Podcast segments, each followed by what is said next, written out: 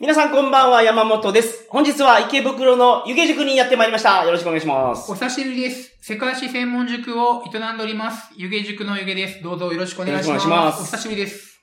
湯気さん、ちょっと痩せましたよね。え、痩せました一時すごくかパンパンになってた。あー、多分、それは、はいあのー、入試問題の回答速報をはい。出してるんですよ、あ、今すごくやってますよね。ツイッターで、はい、やってます。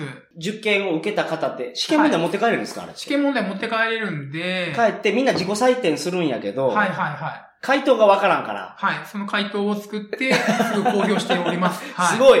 どこの大学やったんですかはいで今年はどこの大学やったんですかえーっと、和製、慶応終わって、上智も全部やって、はい。えーっと、明治と立教もほぼやって、うん。ですかね。あじゃあと東京の、その、まあ、有名どころの大はい、学。そうです、そうです、そうです。まあ、あと、まだわ早稲田が終わってないので、はい今日も夕方やりますけども、はい。あと、国立ですね、東大、一橋京大お、すげえ。をやり ます。はい。なんかあの、疲れ切ってるんですけど、はい。そういえばです問題を、あの、解きまくってです かそうです。だから、食事をする時間がなくて、僕、はい先週、3回しか食事取ってないんですよ。それ食べながらやった方がいいですよ、絶対。いや、もう、一旦、食べちゃうとはい、寝ちゃうじゃないですか。お食べると寝ちゃうし。腹いっぱい。食べるとね、お腹いっぱい食べたら。二大ゼリーみたいなやつでいいじゃないですか、じゃあー、でもあ。、最低限の栄養を補給しながら。食事を取らないと、うん。あの、必要な睡眠時間も短くていいじゃないですか。食事を取らないと、と、睡眠時間も睡眠時間短くていいのかなと僕は思ってて。どういう、その理解なんですか、それは。え、なんか胃腸の方に、血流がいかないから、血がいかなくていいから、はい。短い時間で済むのかなって僕は思ってて。で、まあ自分の感覚的にもお腹空いた状態で寝た場合ははい睡眠時間短くていいんかなっていううんのがあって。短くていいっていうか、その寝る体力がないから起きちゃうんでしょうね。あ、寝る体力がない。うん。おじいちゃんおばあちゃんうがん朝早く起きるでしょ、はあの、彼ら彼女らは寝る体力が落ちてきてるから起きちゃうんですい。よ。え、寝るのにも体力がいるんですかもちん。ろん、え、寝るために、え、寝るのは体力の回復じゃないんです か体力の回復ですけど、その別の体力がいるみたいですよ。別の体力がいる。うん、そうそうそう。寝てる時も体は何もしてないわけじゃなくて、はいな。んか脂肪の代謝とかいろいろやってるんで、ああのー、昨日の回復であったりと。か、記憶の整理とか。じゃあその時のパワーが結構いるんですよ。おー、おー、僕の今までの人生は何だったんだろう。 こうだからや、もうなんか忙しい時は食べないっていう、なんかルールというか、そういう習慣があって、うんまあけどこの時期だけですよね。そう、確かに、はい、まあそれはさ、さすがに1週間に3回しか食事取らないとかっていうのは、はい。この入試期間中だけです。入試期間中は、はい。そうか。はちょっいと。お話ししてるうちにはい元気になられましたから。まあまあまあ、はい、だいぶ疲れてお りますけど、はい。もう一番初めにお会いした時ちょっと覇気が、そう意味がなかったんですだってえ、だって、どう、1日入試問題を3本4本解くんですよ。はい普通の授業もありながら、うん。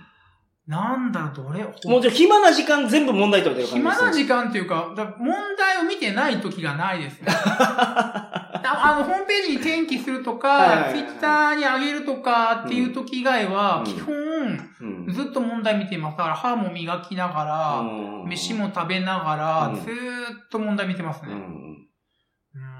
すごい。そりゃすごい。だけど、これが、なんか世に広まって、回答速まあ報まをあすごく作ってる塾。そうね、まあ、なんだろう、うーん、ちょっと、うんなんかリアルな話になると思うんですけども、はい。どうやったらこう湯気塾に来てくれるのかなと。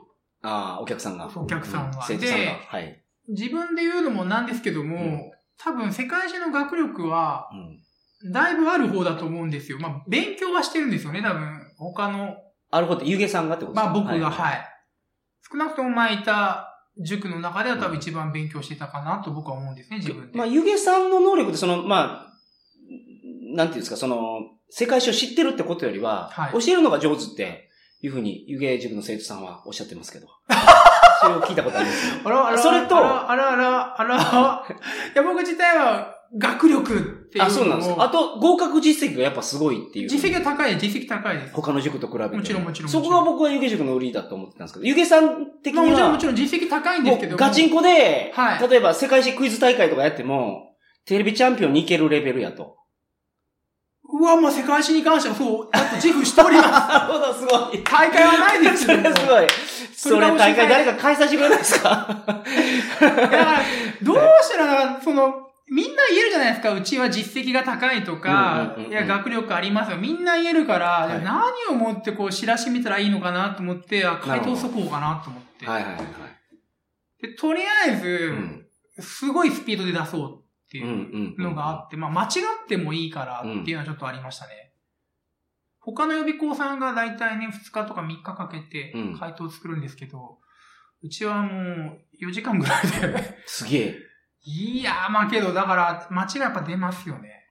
うん読み違いとか。単純に知らなかったっていうのも、正直、この、すここそうで、なんか数回ありましたね、正直。うんう。んまあでも。恥かいたのありましたよね。 何書いたんですか まあ、都内の、そんななんか難しい大学のやつをもう一個ずつ攻めていったら、それはね、トリッキーな問題もあるでしょ、そ ら。まあまあ、いや、まあけど、あ、教科書に書いてあったこと俺知らなかったっていうのは正直ありました。 そんなここで言わんでも。いや、もう、で、まあさっき言ったことと矛盾するかもしれませんけ ど、はいはいあちょっと勉強足んなかったかなっていうのは、あはい。ちょっと思ってます。はいはいーなるほど。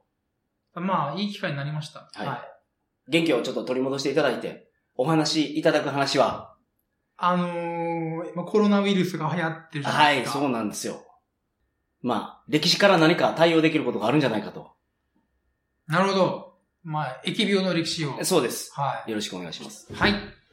それではトリカゴ放送始まります。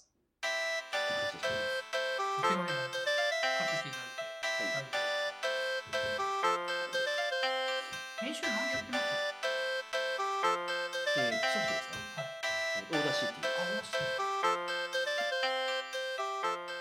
ィ。改めましてこんばんは、鳥かご放送第490回をお送りします。番組に関するお問い合わせは info.tkago.net info.tkago.net までよろしくお願いします。お願いします。はい、よろしくお願いします。久々聞きましたね。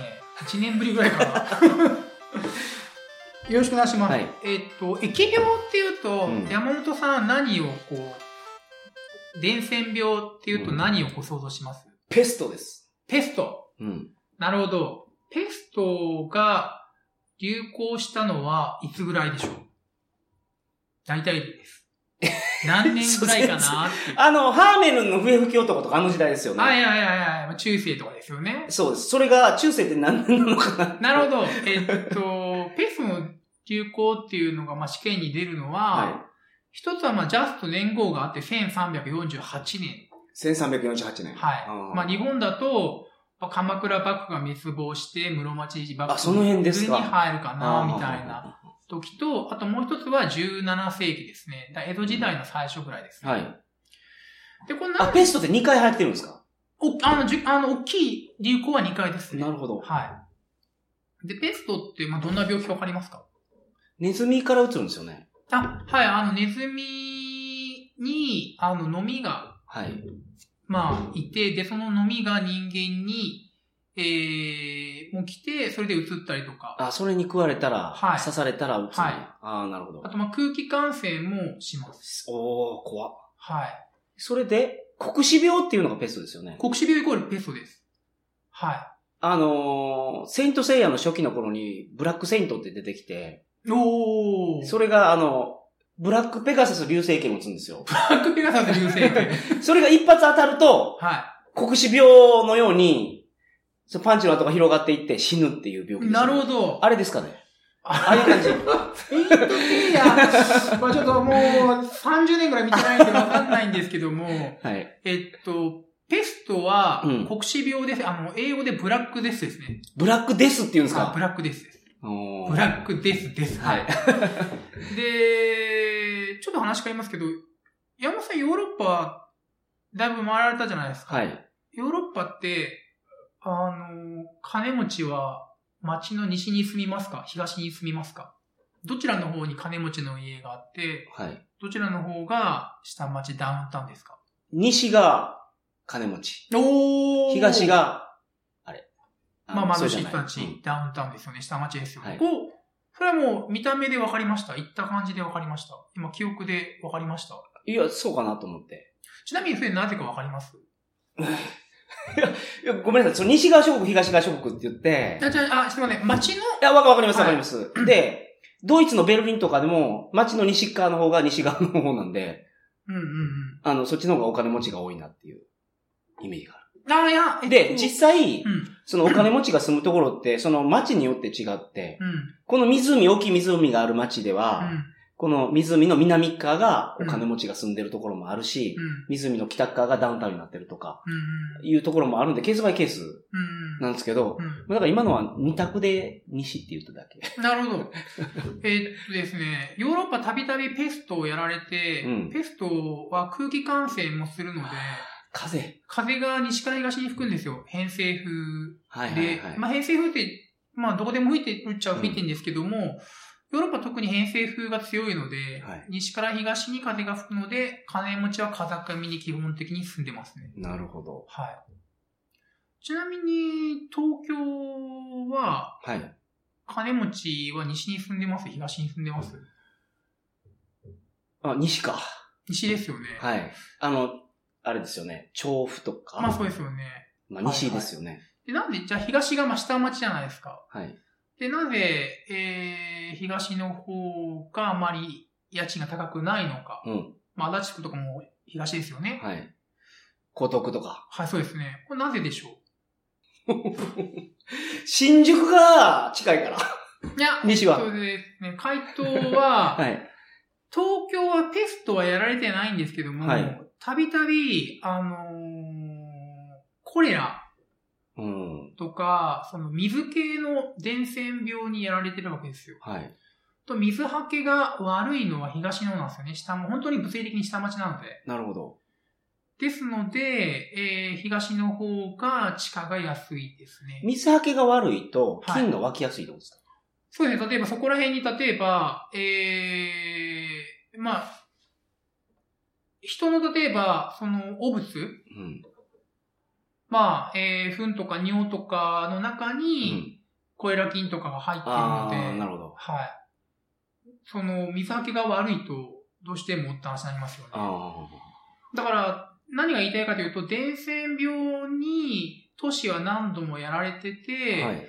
まあ、それがゆえに、その地価が変わってるっていうのもありますよなるほどって話ですね。なるほど。で、まあ、じゃ、だどうやって伝染病、じゃあ、現在だけどさすがにコエラはなかなか流行しないじゃないですか。はい。足立区だからめっちゃコエラが流行してるとかないじゃないです か。うこん。そうはないですね。れはなぜだと思います下水設備が、はい。すごく、あのー整ったかそうですね。上水道と下水道を分離ら。うん。した。飲み水と、えートイレの水を分けるようにしましたよ。と、まあ、ペストが流、現在ペストは流行しませんよね。はい。ペスト流行しなくなった理由は何でしょうネズミが減ったから。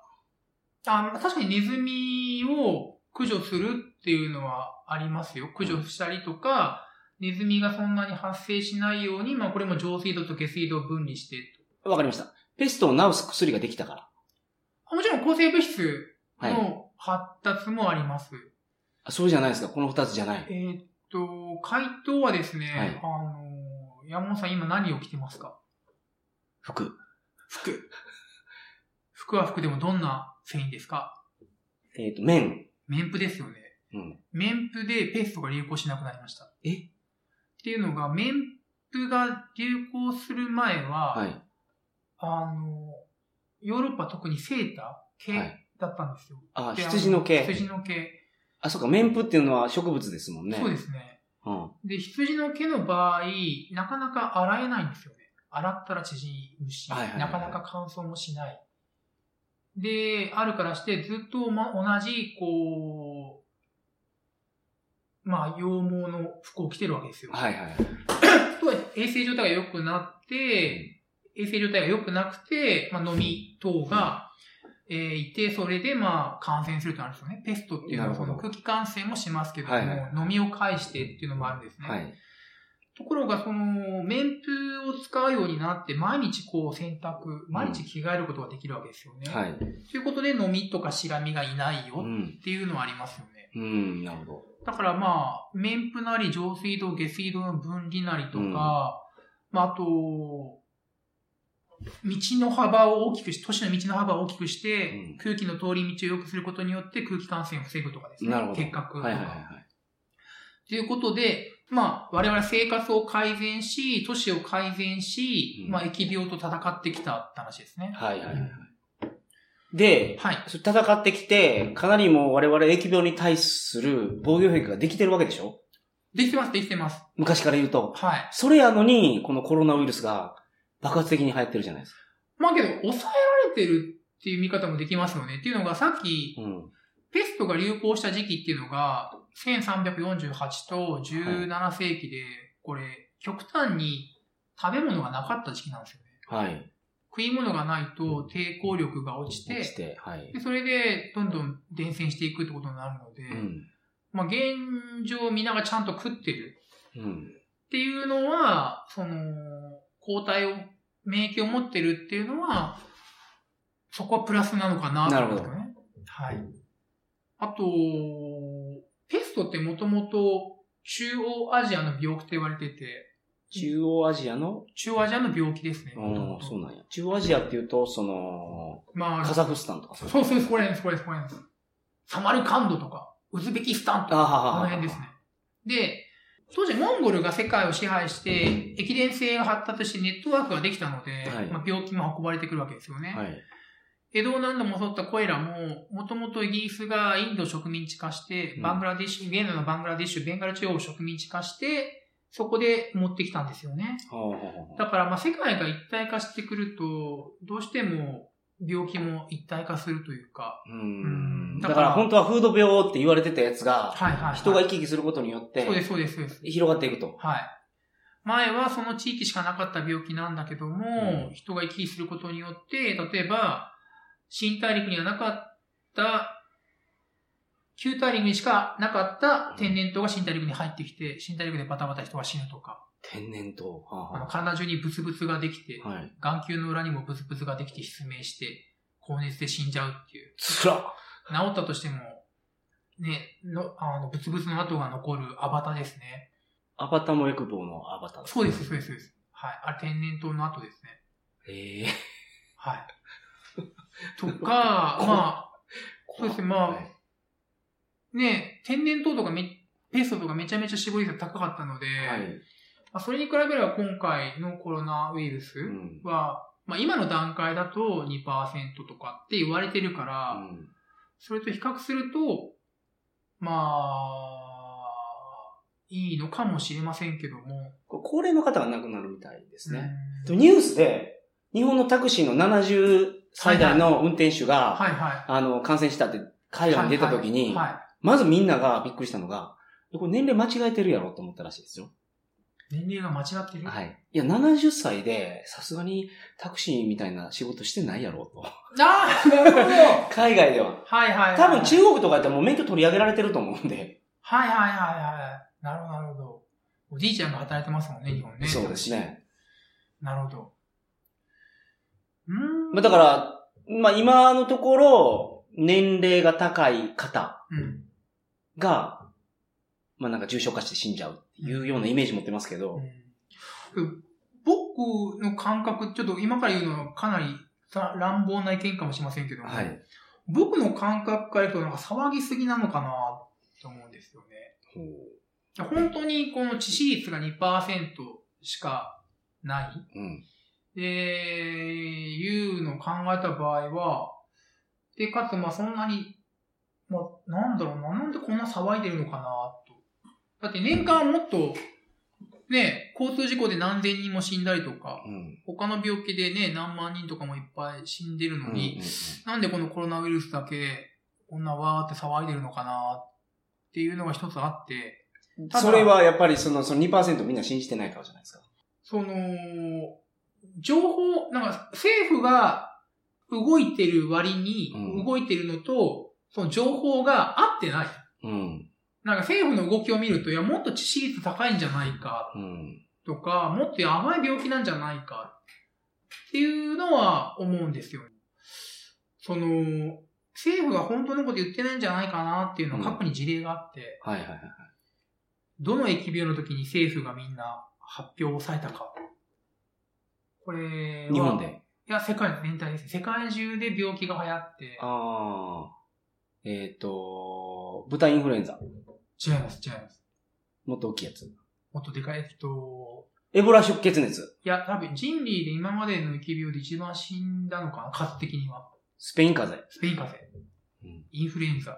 ほうほうほうほうあ、スペイン風邪ってインフルエンザなんインでフすルエンかザですね。あーで、なんでインフルエンザをスペイン風邪って言ったかというと、はい。あ第一次世界大戦中にうん。インフルエンザが流行してて、はいでバタバタみんな死んでいくんですよ、ね。はい1位大戦の死者数よりも多いんですね。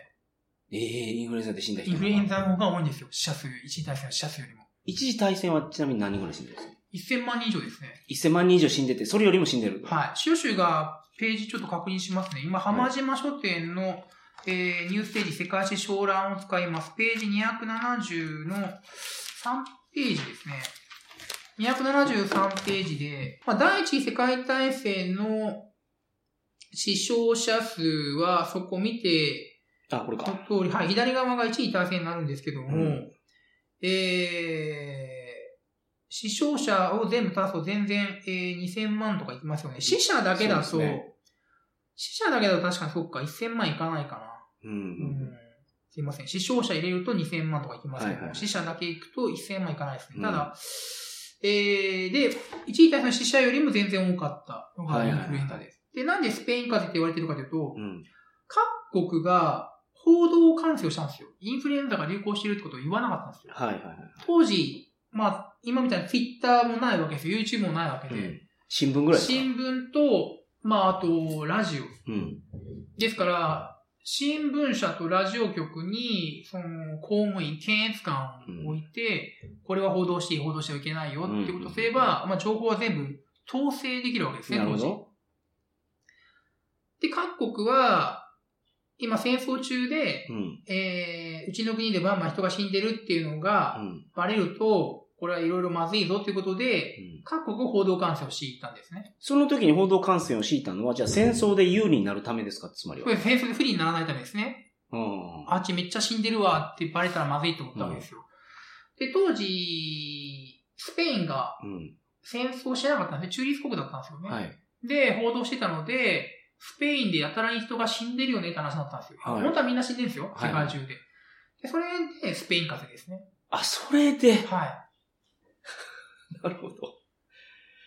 そうか。ででも、それインフルエンザは今では、うんでも、それでも治る病気にはなって、そそうんなですねにビビってないじゃないですか。で、当時、まあ、インフルエンザが流行った理由は2つあって、はい一1つは、まず、戦争で人がめっちゃ移動してます。はい。で、もう1個は、戦争で、えー、食べ物も減ってるしな、るほど食料の配給も減ってるし、あと、戦争でみんな働いたりとか、戦場にいたりとかで疲れてますよね。はい。っていうのが重なって、そのインフルエンザが大流行しました。うんうんなるほど。だからまあ、病気を治すことをか、 病気が入る時っていうのは疲れている時、お腹が空いている時、うん人が移動する時なんで、だから病気を抑えようと思ったら逆をやる。はい。疲れない。飯をちゃんと食う。うん。で、移動しないって話になりますよね。はい。まあ、ゆうげさんは移動しないは、あの、できてますけど、おーこの時期そうですね、僕ずっと基本的に、疲れてる。まあ疲 れ、はい、入手問題解きなくて疲れてますから、はい。まあそれはまあ、はい。 なんか他、えっと、疫病に関して質問とかなんかないですかね。スペイン風邪ってじゃあ結局、どうやって収束したんですかスペインからではなんか第一次世界大戦が終わって、うん人の移動も減ります。あ戦争が終わって、で、はいえー栄養状態も良くなります。うんと。いうことで、まあ、あそこまで流行はしなくなった。なるほど。はい。ああ、それだけなんや。はい。うん。なだるほかどらまあ、個人がね、疲れてるといろいろ体不調をきたすじゃないですか。はい。あれも社会全体でもそうですよね。だつまりは、今回のコロナウイルスに対して、歴史から、歴史を教訓にしてですよね、うん我々ができる対策は、うんよく食べ、うんよく寝て、よくよ遊ぶ。くよく遊んじゃダメ、よく遊んじゃダメだから、家に閉じこもってくださいっていう。はいはい。うんまあ、だから人が移動すると絶対病気も運ばれてしまうので、うん例えば、大航海時代に流行った疫病わかります、今言ったやつじゃないですか今言ったやつじゃないですか今言ったやつ出てないの中ではないですね。大航海時代に。はい。大航海時代に流行った病気。今もありますよ。え梅毒ですね。おー、梅毒増えてるらしいですからね、今日本で。新大陸しかなかったの、あーあと、梅毒ってもともとアメリカ大陸しかなかったんですよ。旧大陸なかったんです、病気が。はいはいはいはいで、コロンブスが行って、一番最初に持って帰って、14 1492年、一番最初にし旧あの新大陸から持ってきたのが梅毒で、で、大航え海梅毒ってけど性交渉しないと映らないでしだょから一番最初行って性交渉したわけですよ。一番最初に持って帰ったんですよ。ういん。や、なんか、ネイティブアメリカンを、はい。なんか殺しまくったイメージがあるんですけど。まあまあ、その、後には殺しまくりますけども、もちろん。その、最初行ったら、もうずっと船の中いますからね。あー、これはもうムラムラがそれもは、う、それは。高まって高まってはで、い新大陸発見やから。もう、絶対女がいるぞって話になって、一番最初はそ れですね。ははいはいはい。い。で、まあ、当時ルネサンスでもあって、性的な、その、なんだろう、倫理観っていうのがうん今みたいに強くなくて。はい。で、もうすぐに、えー、一世、もう100年経たないうちにもう江戸まで、東京もあの日本までやってきて、はい。で、今日まで至りますね。はいえちなみに、えーっと、現在、梅毒が流行ってる理由、あ、その前にあれか。えー、じゃあ梅毒が一定程度収束っていうか、ーうん。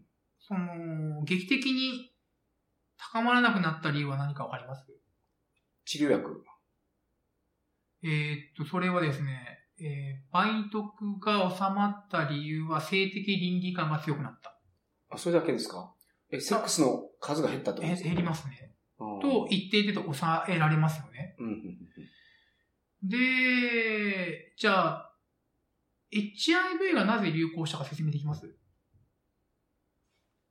HIV ですかい。HIV が流行した社会的背景はえっ、と、その、異性同士の性交渉じゃなくても、あの、いいよっていう価値観が広まったからそう。ですね、まず、1960年代にはい。同性愛が流行する、同性愛が出てくる結構。で、あと、ピルが出てきますよね。あだから、その、コンドームを使わない。あ、はい。っていうので、HIV が出てきて、で、HIV が出てくると、性的倫理観、うん、HIV がどうや、まあ、出てきた結う果、んどうなったかというと、性的倫理観が高まってしまいましたよね。高まってしまうという表現は、ちょっとふさわしいかもどうかわいからないやで、す正しいと思う。で、こんなもんつけようっていう意識が、けど。だし、みんなにあ芽生えた。と、なんだろう。性的なものへのハードルが明らかに上がってると思うんですよ。ああ、だからこれいろんな人とバンバンやらなくなったうってことですん、か。これ、うちらが、今僕44で、山本さんも43ですよね。はいはで、うちらが子供の時と今の、このへ令和の2年うんっていうのは明らかに性的なハードルって上がってますよ上ね。がってます。めちゃめちゃ上ほんまがやってますよね。はいはい。 あの、僕らが若い頃は、うんみんなもっと性に奔放でした。そうそうそうそうそうそうそう。むちゃくちゃ厳しくなってるじゃないですか。だから、基本的にその、はいはいは梅毒にしても HIV にしても性病が流行すると、性的倫理観がうん。強くなる。いいか悪いかは置いといて。なるほど。これは、神様がコントロールしてるのかな。まあ多分お人前間ら堕が落、しすぎやと。人間がコントロールしてるんでしょうね、人間を。うーうんん。まあそういうプログラムがあるのかもしれません。なるほど。 うん、大いなるガイアがまあまあ。持ってる。大いなる構造があるかもしれ ません。はい、だから、なんだろう。病気って、その、言うとね、お医者さんがって話になりますけども、いや、実はもっと、なんか、医者、いや、医者が、なんかお医者さんが一番第一線に戦いますけども、病気に対しては。うんいや、病気が出てくるような要因っていうのはたくさんいろいろあって、うん。で、それをこう、潰していくっていう、修正していくっていうのは、うんなんだろう。医者だけの仕事じゃないよって話です。なるほうど。んあなたたち、一人一人が、 でしょだって自分がちゃんと寝て、まあまあそうですね、はい。会社も勇気を持って休む。まあまあそうですね。はい。疲れたら。はいはい。ほんで栄養習得もしっかり。そうですね。うん。うん。はい。まあけど学べることがありました。みんなができることですから、これ。まあまあまあまあ。あと性的なことは、まあ抑制した方がいいですか、今は。バイトが増えてるんで。うーん、どうなんだろうな。そこはいけ。と。人間先生的 には。まあ、梅毒はその抗生物質ですぐ治るんで、はい。その、ビビるなと。まあ、その一回、あの、かかって、 はい。例えばそれ何ヶ月も放置してしまうと、その治療まで時間かかっちゃうんですけども、は梅毒かかってすぐとかっていうのであれば、まあ全然抗生物質で大丈夫なので、なるほど。まあ僕医者ではないのであまり適当なことは言えないんですけども、はいもちろん抗生物質の乱用とかもありますし、うんうんうんうんうんちゃんと飲み切らないと、はい。耐性菌ができちゃうっていうのもあるんですけども、うん。まあ、なんだろうな、性的なものに関してのハードルっていうのが明らかにうちらが子供に比べたら上がってて、うん。だって火曜サスペンス劇場とかでベッドシーンありましたもん、昔。ありましたよね。っていうか、そう、もう9時、9時 半にはもうありましたよ、それ。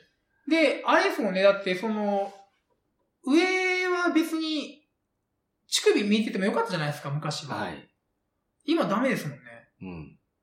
うん。あすっごい厳しくなりましたよね。うん。まあ、テレビっていうメディアを通してもそうですし、うん普通に、そうじ実際の実際、そうそうそう。うそうなってるっていう統計出たら出てますよね。ーん、なんかもっと昔は簡単にみんなやらせてくれたんだけどな。い やーって、いや、僕はそんな経験ないから。いやいやいやまともになけどいや。あえてうち、もううちらだいぶ年食いましたけども、ゆげさんはそう今やったの若い子たちと男子とか辛いんじゃないかな。この性的なハードルの高さ。うん。ただ、うんその、まあ、こんな話で最後終わるんですか やばいけど。ただ僕らが子供の時と比べたら、エロコンテンツがもうめちゃくちゃあります、今。あ、コンテンツはあります。コンテンツはあります。でしょ僕らの時ってなかったじゃないですか。そう、もう、だから授業中話すって、話、エロ本の話をするんですよ、授業中。いや、しなきゃいけないんですよ、そのなんか、出版とかの話で。え、授業中でここのはい、で湯気塾の授は業いはいはい中で、そのまあ、その、カラーがは、いカラーの出版が流行ったのは、そのエロ本の、ね、あの、はいは多い色釣りがあったよとかいう話をしなきゃいけなくて、でエロ本の話を生徒にするんですけど、うわ、んかんないですよね。エロ本が、エロ本の存在がわかん ない。そんなバカな。いや、だから、エロ本知らないですか今知らい。ない。だから、ハードディスク、彼ら彼らの中に はもう、なんかハードディスクでもないですよね。全部もうブラウザ上で全部処理してますしてますから。あうーん。だからサーバー上の中にしかないわけですよ。ーうん。だからすごい、だからエロエロ本最後にじゃあ何の見ていいで話をしてエるロ本最後に見たのにいつですかエロ本、エロ本去年やな僕びっくりして、いその、エロ本をずっと見てなくて、うんこれ勉強のために見なきゃいけないなと。はいはいはい。まあ別にいらないっちゃいらないじゃないですか、もう今ね、そのサーバーの時代ですから。サーバーの時代。ブラウザ上にいますから、デジタル、デジタルで。ですから、はで、まあ、社会勉強と思って、うんまあ、コンビニでもエロがなくなるから、はいこれちょっとちゃんと最後読んどこうと思って、買って読んだら、びっくりしました。なんすかい、いましたエロ本最近、はいはい。エロ本のは内容はがい全部、会社の職場の話なんですよ。いや、それそういう本でしょ、それ。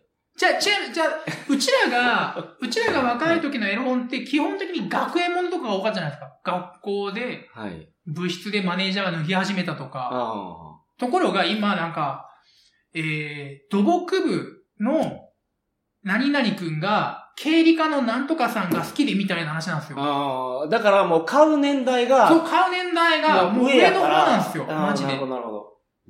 で、本当になんかもう、わか、もうなんだろう、四五十とか、うん。六十とか、まあ、確かにその20代をターゲットにしたところで買わな買いかわら。ないです、だから。だからびっくりしました。だからエロ本でさえなんかもう会社の話とかをやらなきゃいけないんだっていう。マネージャーがこうね、マネージャーのことにいっぱい並んでるとかいう時代じゃないんですよ。昔の我々の。マネージャーのことに並んいでや、るなマネージャーがやらせてくれるから、こうそこにずっとこう。会社じゃなくて、あの、部活のマネー部ジャー、活ね。マネージャー。ああ、マネージャーねすいませんいなるほど。やだからだいぶ変わっちゃったぞ、と思って。ああ、でいいんですかその、オリンピックが始まるからって言って、はい。コンビニからエロンがなくなったじゃないです か。ちょっとすいません、今日、あの、伝染病の話の。いやーもうちょっとこれ言わせてくだ さい。これだけですよ、もう。いや、い。や、本当にまずいと思いますよ、だって。はい。いや、だってその、若い人間はね、うんその、いや、ブラウザで、そういうものを見れるわけじゃないですけど、けど、60とか70のおじいちゃんとかが、うん。もし、もしくは、そういうインターネットに不慣れな50代の人とかうが、ん。その、そういうの見たいと思っても、ないわけでしょエロ本が。うんそれは犯罪起きますよね。うん。まあ、ない言うてもコンビニにないだけで本屋にってありますから、まいだ。や、本屋自体も今潰れてるじゃないですか。確かに。ないんですよ、だから。あでーあれって、安全装置っていうか、まあ、なんだろうな、その、あれがないと、それは理治解でき安まはす。悪化しますよ、明らかに。それは理解できます。その、男の方は全員わかると思うんですけど、うん。その、発射した後う、ん。賢者タイムっていうのが訪れるんで、はいはいはいはいはい、はい。その時にはもうあの、なんか、性的に変なことしようと思わないと思う。そうですそうですね。だから、そういうのがなくなってしまって、うん。その、治安が悪化するってよろしくないかなっていう。うん。トイレがない家を作ってどうするっていう。その、え、そのエロ本がない国はトイレがない家ってことですかそうです、そうです、そうです。だから、うん絶対必要なんですよ。はい。人間生きていくためには。エロいは、エロいことはね。そうそうそりゃそうですよね。だかはい。食事を取三大欲求のるが一つうんごとく、食事は取るがごとく男性は射精をしなきゃいけないんですよ。そんなに業の深い人生を歩まれて る。ゆうべさんは。いやいやいやいやいやい前世でなんかすごい悪いことをした。あの、壮大なカルマを背負って、あの、あ生きてらっしゃるんですいねやいやいや、いや、だか らその、ね、まあ、社会は、はいまあ、まあ、食事をすることを当たり前と考えてるじゃないですか。はい。で、寝ることも当たり前と考えてるじゃないでうすか。ん。けど、その、性欲を処理することを当たり前と考えてない社会なんですよね。うん。この社会に、なんだろう。そう、男が本音を言わずに建前をちょっと出しつしすぎかな。と思いますよ、なんか。うん、生きづらい。生きづらいし、よろしくないし、うん。うん。逆に問題が起きると思う。逆に問題が起きてると思います。ただ、ゆげさんが理想とするのは、九州フリーセックス共和国でしたっけ出てきます。そうです。僕、僕の目標は九州フリーセックス共和国の建国ですね。はい。そう、まあ、それを提唱されてる方が、いその、なんかいろんな、その、国をこうあるべきやっていうことをお話ししても ですね、なかなか皆さんの心に響かないんじゃないかなっていうのが率直ななるほど。感想です。はい。すいません今日は疫病の歴史でしたね。すいませんで した。はい。申し訳ありません。まあ繰り返しますけど、はい。えー歴史から学んだ我々ができることっていうのは、個人個人の抵抗力を上げることはい。なので、はい。あの、頑張りましょう、皆さん。